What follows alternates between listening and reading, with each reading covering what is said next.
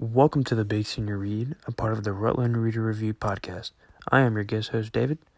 Today I'm going to be telling you a little about the slower paced survival novel Lost in the River of Grass by Ginny Rorby.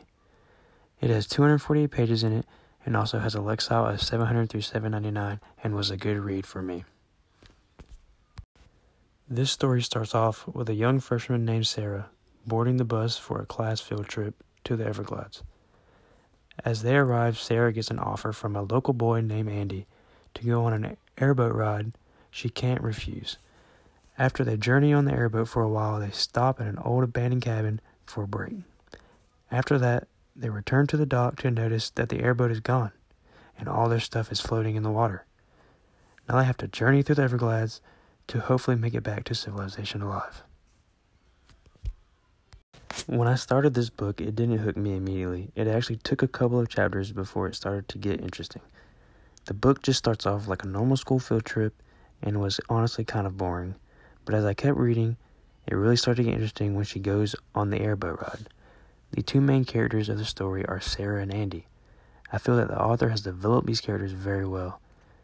It is very easy to relate with what Sarah is going through in the beginning of the story because I am also a high school student going through most of the same stuff.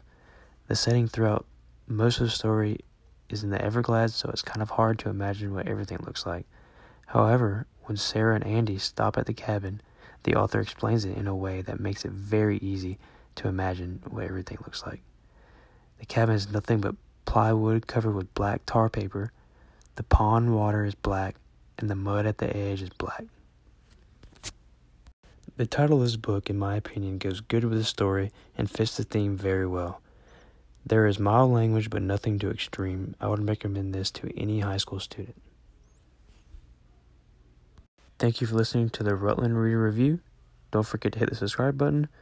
You can learn more about Rutland on Twitter at RHS Canes. Thank you.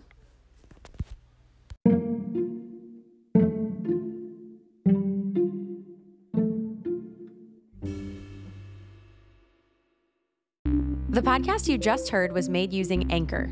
Ever thought about making your own podcast? Anchor makes it really easy for anyone to get started. It's a one stop shop for recording, hosting, and distributing podcasts. Best of all, it's 100% free. Sign up now at anchor.fm slash new. That's anchor.fm slash new to get started.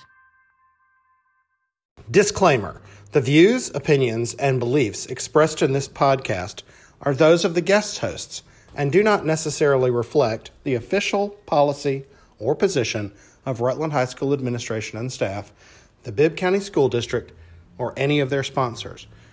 Any content provided by our guest speakers are of their opinion and is not intended to malign any author, text, religion, ethnic group, club, organization, company, individual, or anyone or anything.